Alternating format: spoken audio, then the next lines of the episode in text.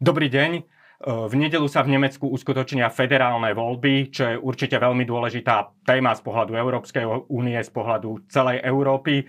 Sú to dôležité voľby, ktorých výsledok sa v tejto chvíli ešte nedá celkom presne odhadnúť, alebo odhaduje sa len uh, veľmi, ťaž, veľmi ťažko, lebo ten vývoj tam bol v ostatných mesiacoch veľmi dynamický.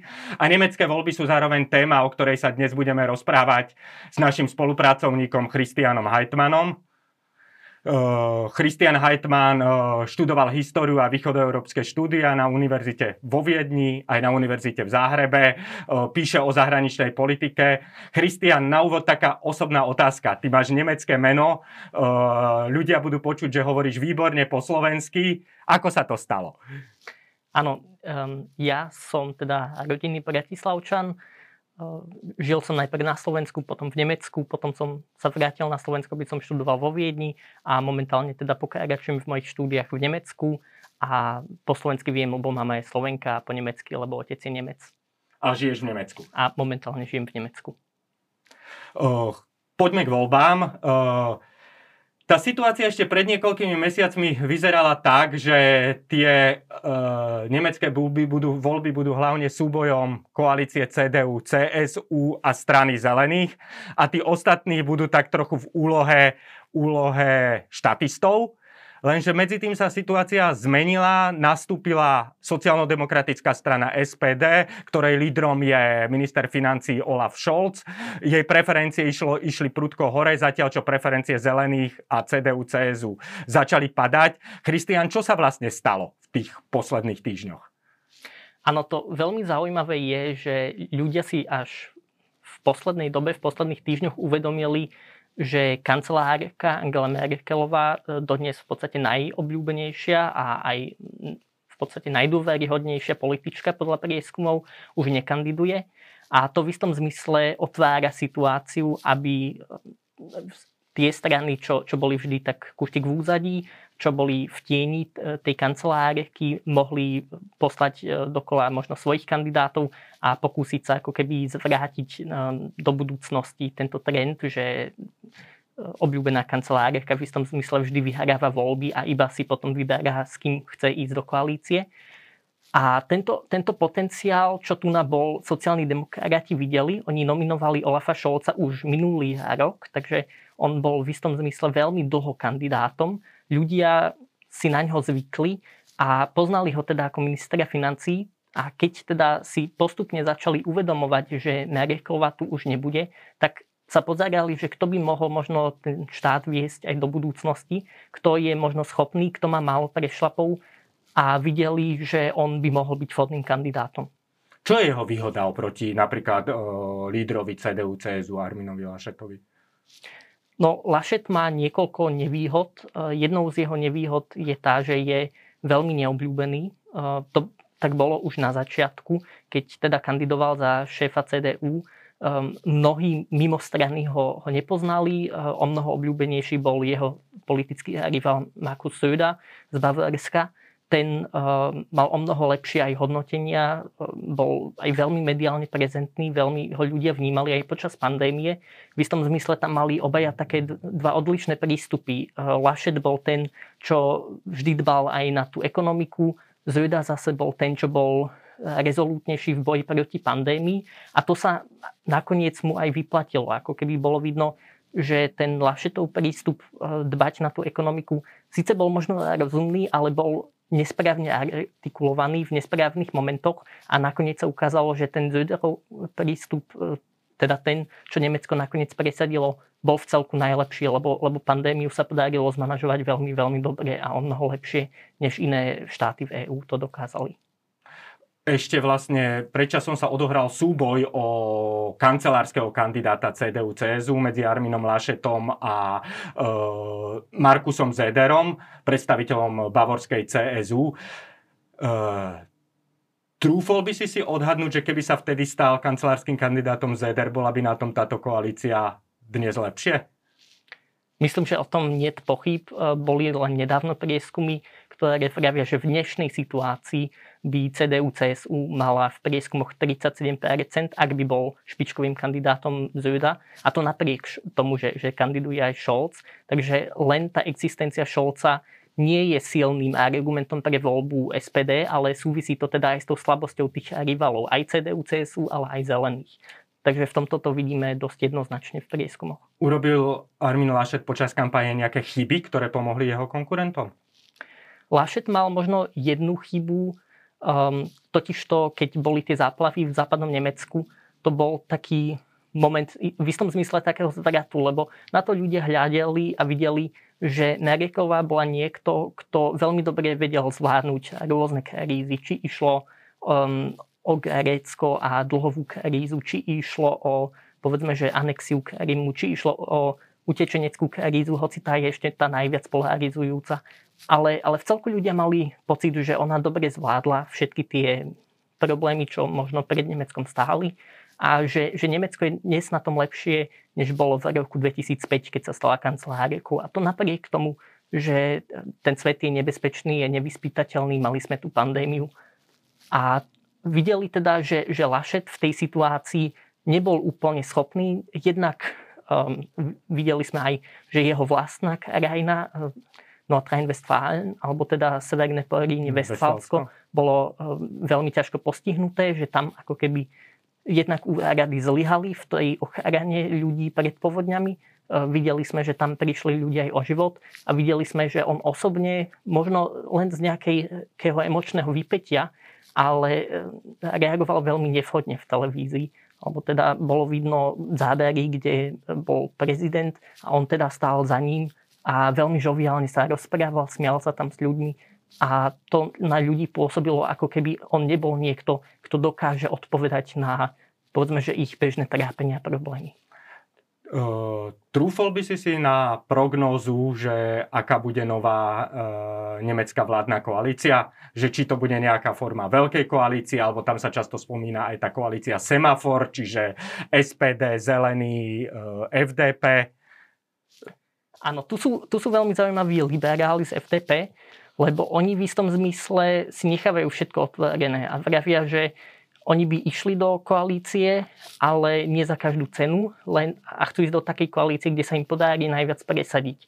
A poukazujú aj na to, že v minulosti sa aj stalo, že síce CDU vyhrala voľby, ale koalíciu vytvorila SPD spolu s liberálmi v 80. rokoch. Treba povedať, že tá koalícia vtedy dlho nevydržala a nakoniec sa to všetko zvrátilo a FDP odvtedy o mnoho častejšie bol, alebo na, na federálnej úrovni výlučne bola v koalícii s CDU, CSU. A to je zase niečo, kde od nich počuť, že by si to vedeli predstaviť v tomto zmysle, ako keby aj naopak, že hoci by sociálni demokrati vyhrali, FDP by s nimi nemusela ísť do koalície. Otázka je, že či by sa do takého niečoho pustili zelení a otázka je aj, či by mohla vzniknúť veľká lavicová koalícia.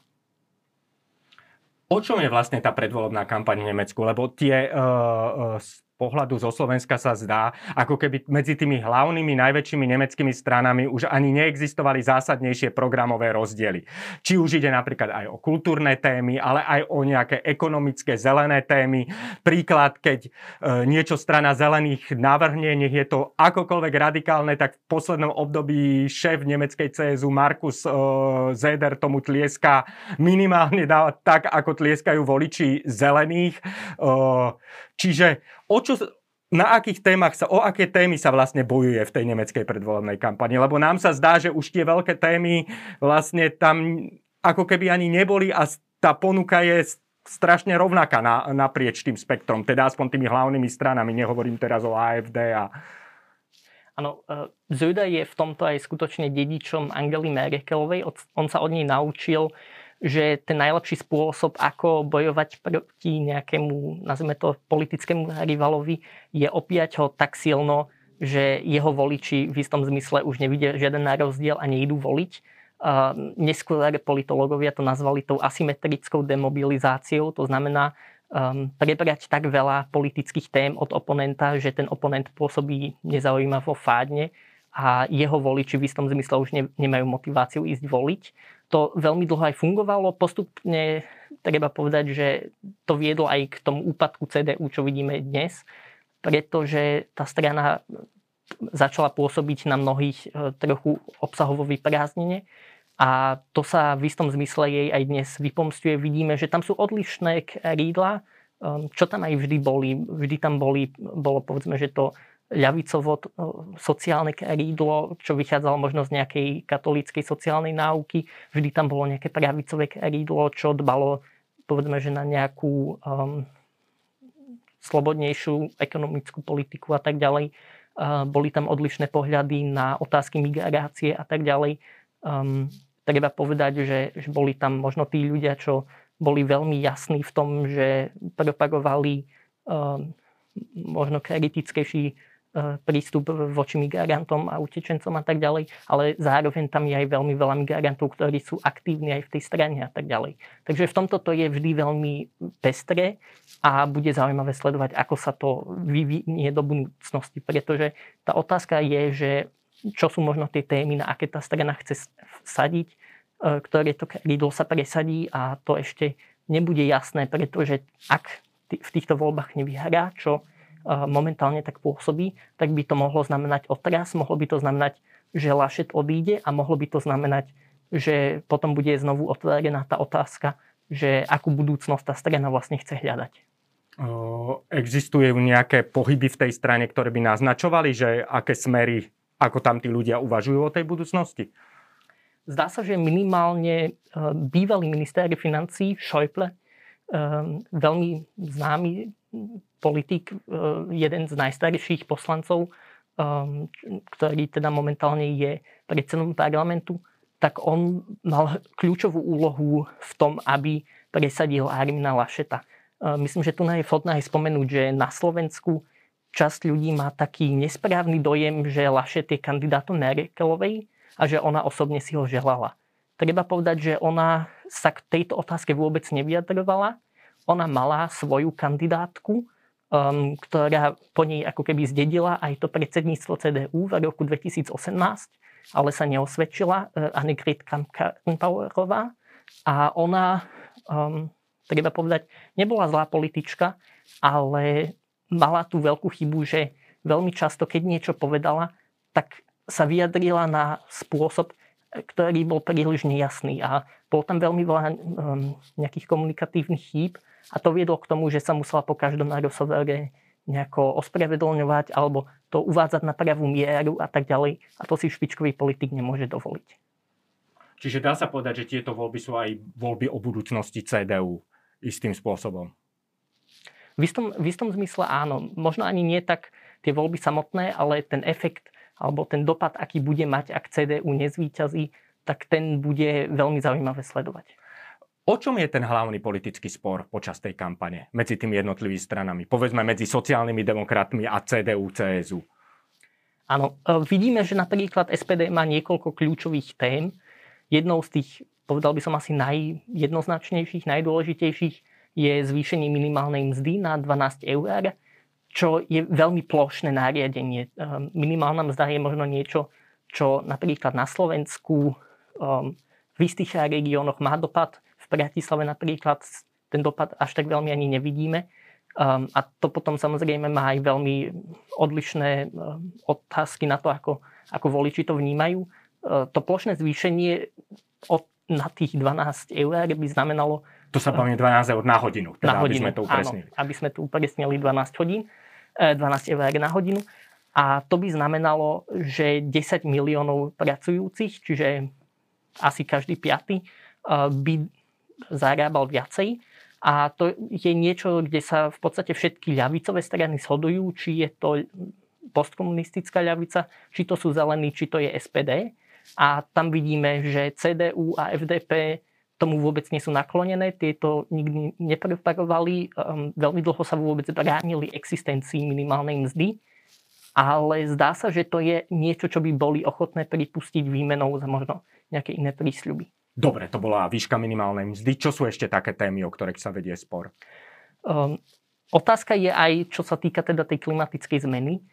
Akým spôsobom to chcú strany adresovať. Vidno, že hoci sa s výnimkou AFD všetky shodujú na tom, že tá klimatická zmena tu je a treba s ňou niečo spraviť, tak tie odpovede sú veľmi, veľmi odlišné. Napríklad FTP e, to vníma tak, že správnym prístupom by bolo dať podnikom čo najviac slobody, e, v podstate znížiť daňové zaťaženie a nie ho zvyšovať a postarať sa o to, aby mohli fungovať nejaké inovácie a tak ďalej do budúcnosti.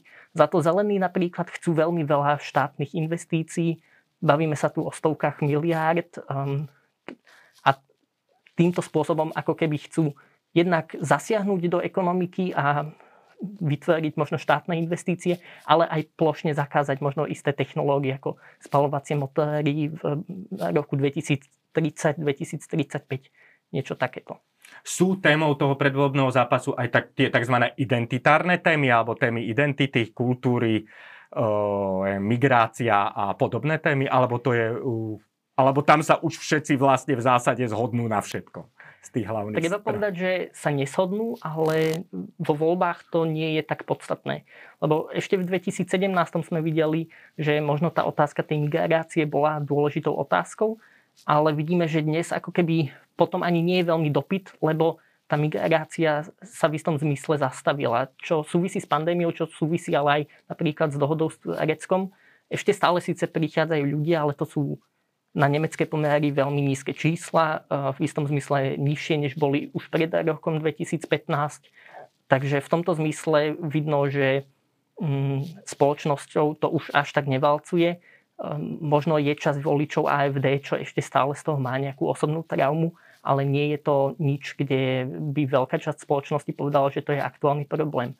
To, čo v istom zmysle skutočne definuje tieto voľby, e, je tá otázka tej klimatickej zmeny, ono to súvisí aj s tými záplavami, ono to súvisí s inými katastrofami. Um, či to je opodstatnené alebo nie, možno, možno vnímať toto ako ten najväčší zo všetkých problémov je iná otázka, ale, ale každopádne, že ten problém tu je, to všetci uznávajú a tam potom ide viacej o tie spôsoby, ako s tým narábať. A tam potom možno ide o z nášho pohľadu nuancy, ale, ale tam potom vidíme, že, že tam sú skutočné polemiky. S čím prichádza AFD vlastne do, tej, do toho predvolebného zápasu? Alebo tak, opýtam sa ešte tak, lebo v tých ostatných voľbách bolo veľkou témou, ako úspeje AFD. Rovnako to bolo veľkou témou pri viacerých krajinských voľbách v Nemecku. Teraz je to ešte téma, že potenciálny zisk AFD? Nie, ako treba povedať, že AFD v istom zmysle ehm, má svoju stabilnú voličskú základňu a zdá sa, že mohli by oproti minulým voľbám ľahko poklesnúť, ale nikto nepočíta s tým, že by nejakým spôsobom narastli. Um, tá strana sa aj postupne štiepi, odchádzajú odtiaľ, povedzme, že uh, vždy tí moderátnejší um, a, a posúva sa stále ďalej do extrému. A v istom zmysle vidno, že ona nemá žiadne nové témy. Momentálne sa riešia také, nazvem to, totálne nezmysly, ako nejaké falšovanie volieb e, kvôli listovej voľbe a tak ďalej, ale vidno, že ona nie je schopná vygenerovať nejakú skutočnú tému, niečo, čím by dokázala ľudí osloviť. A ako keby tá migračná kríza z roku 2015 len oddialila tento problém, čo strana mala už predtým. Ona už predtým bola na ceste do úpadku a nebyť 2015, tak dnes by celkom isto bola niekde úplne inde, bola by o mnoho slabšia. Um, iba že ten rok 2015 ako keby skonsolidoval tých voličov, čo už mala. Poďme teraz k osobe Angely Merkelovej. Angela Merkelová bola v úrade kancelára nemeckého 16 rokov, čo znamená, že, že mladí ľudia si vlastne už ani nepamätajú iného nemeckého kancelára ako Angelu Merkelovú. Jej vzťah k Strednej Európe v tých ostatných rokoch bol komplikovaný. Bolo viacero takých kontroverzných tém, e, cez ktorú ju Stredná Európa vnímala, či už to bola migračná kríza, či už to bola v, v tom nedávnom období uh, budovanie plynomodu Nord Stream 2, s ktorým mala Stredná Európa uh, problém. Uh, čo môže... Angela Merkelová teda skončí k, nech už bude kancelár e, ktokoľvek, e, čo to bude pre Strednú Európu znamenať, ten jej odchod, že bude iný nemecký kancelár? Čo to môže znamenať? Myslím, že čo je veľmi jednoznačné, je, že nech to bude ktokoľvek, bude to niekto zo západného Nemecka. A to znamená, bude to niekto, kto nemá osobnú skúsenosť e, s tou socialistickou minulosťou, čo v istom zmysle zdieľame všetky štáty, aj teda bývalá NDR, ale aj Polsko, Československo, Maďarsko a tak ďalej. Takže v tomto vidíme, že nový kancelár nám bude mentálne vzdialenejší. E, jedna vec, čo tiež všetci kandidáti zdieľajú, je, že na poli EÚ chcú užšiu zahranično-politickú spoluprácu a to znamená, že chcú prejsť k tomu systému tej kvalifikovanej väčšiny, eh, čo znamená, že, že chcú zabrániť tomu, aby najmä štáty ako Maďarsko mohli do budúcnosti blokovať nejaké rozhodnutia EÚ. Ehm, my zase musíme vidieť, že tu nás sa nebavíme iba o Maďarsku. Ehm, mali sme napríklad problém s Cyprom, ktorý eh, dlho blokoval rozhodnutia o sankciách voči Bielorusku a tak ďalej. A to sa hypoteticky môže stať sociakým iným štátom. Takže tam ako keby je veľmi silný konzenz v Nemecku, že toto treba zmeniť.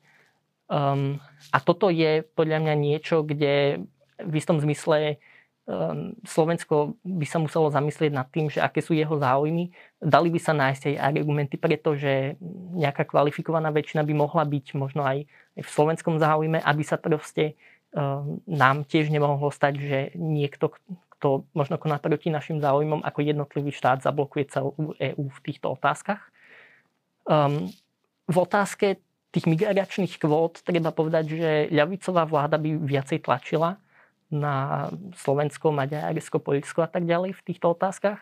Tá otázka samozrejme je, že nakoľko tu máme aktuálnu migračnú krízu, čo momentálne nevidíme a aký dopad na tom možno bude mať vláda Talibánu v Afganistane, či to možno spustí um, nejaké, nejaké migračné vlny, aké dnes ešte nevidíme. Dá sa povedať, že povedzme, že Armin Laschet, keby sa stal spolkovým kancelárom, by bol ústretovejší vo vzťahu k e, strednej Európe, ako by bol kancelár zo strany zelených alebo z SPD? E, z SPD? No, v tomto treba povedať, že um, on sa vyjadruje nejednoznačne. Um, myslím si, že taká tá istá schovievavosť, čo Angela Merkelová dlho mala voči regiónu, um, do tejto miery tam už nebude, ako v tomto zmysle on je skutočne západným Nemcom. Um, takže vidno, že on ani nechápe možno odlišným politickým kultúram, aké máme uh, vo východnej časti strednej Európy. Uh, a má tam možno ešte, ešte menej pochopenia pre to, ako mala Angela Merkelová.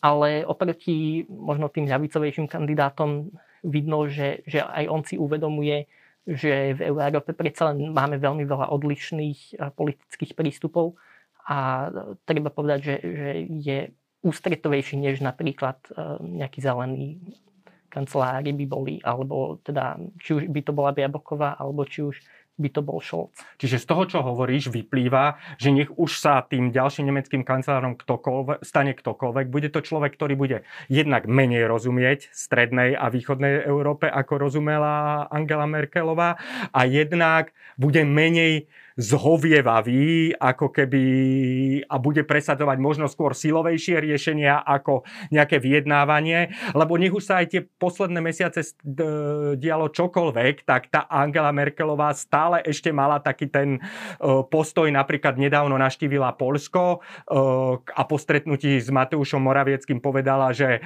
že celú tú e, to uh, nedorozumenie alebo tú situáciu okolo polskej justičnej reformy a následných sankcií treba riešiť vyjednávaním, nie nejakým silovým riešením zo, zo strany Európskej únie. Čiže zrejme ďalší nemecký kancelár by už tento typ postoja nemal, mal by oveľa tvrdší postoj. Možno nie oveľa. Um, treba vidieť, že zase aj, aj nemeckí kancelári si uvedomujú, že, že možno ich moc má isté limity Um, ale, ale vidno, že sú možno nejaké polia, kde by sa o mnoho viacej angažovali a viacej by tlačili na možno nejaké úspechy.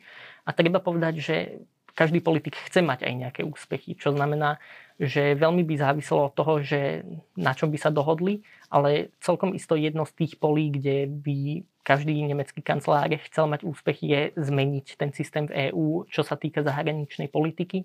A to je zase aj niečo, kde väčšina odborníkov sa shoduje, že to je aj vo všeobecnom európskom záujme nejaké zmeny presadiť. Možno tá zaujímavejšia otázka je, že či skutočne chceme mať ten systém tej kvalifikovanej väčšiny, ako máme v iných otázkach v rámci EÚ, alebo či chceme mať možno vlastný systém, kde by tie kritéria mohli byť predsa len nastavené ešte trochu tvrdšie, um, možno nie úplnú jednohlasnosť, ale zaviesť systém, kde uh, možno niekoľko malých štátov by ešte dokázalo zablokovať nejaké rozhodnutie, aby to teda nebolo len o tých veľkých štátoch alebo proste o nejakej jednoduchej kvalifikovanej väčšine, ako to v súčasnosti poznáme, ale aby to bolo teda e, trochu vyváženejšie s viacerými poistkami.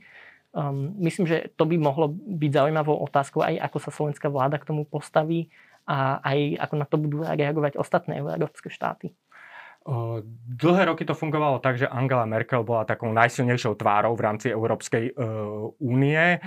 Uh, dokáže, je niektorý z tých potenciálnych kandidátov alebo potenciálnych e, budúcich kancelárov taký politický formát, ktorý by ju v tomto ako keby dokázal vystriedať, alebo sa tá pozícia tej hlavnej síly, hlavnej tváre presunie niekde inde, povedzme k francúzskému prezidentovi alebo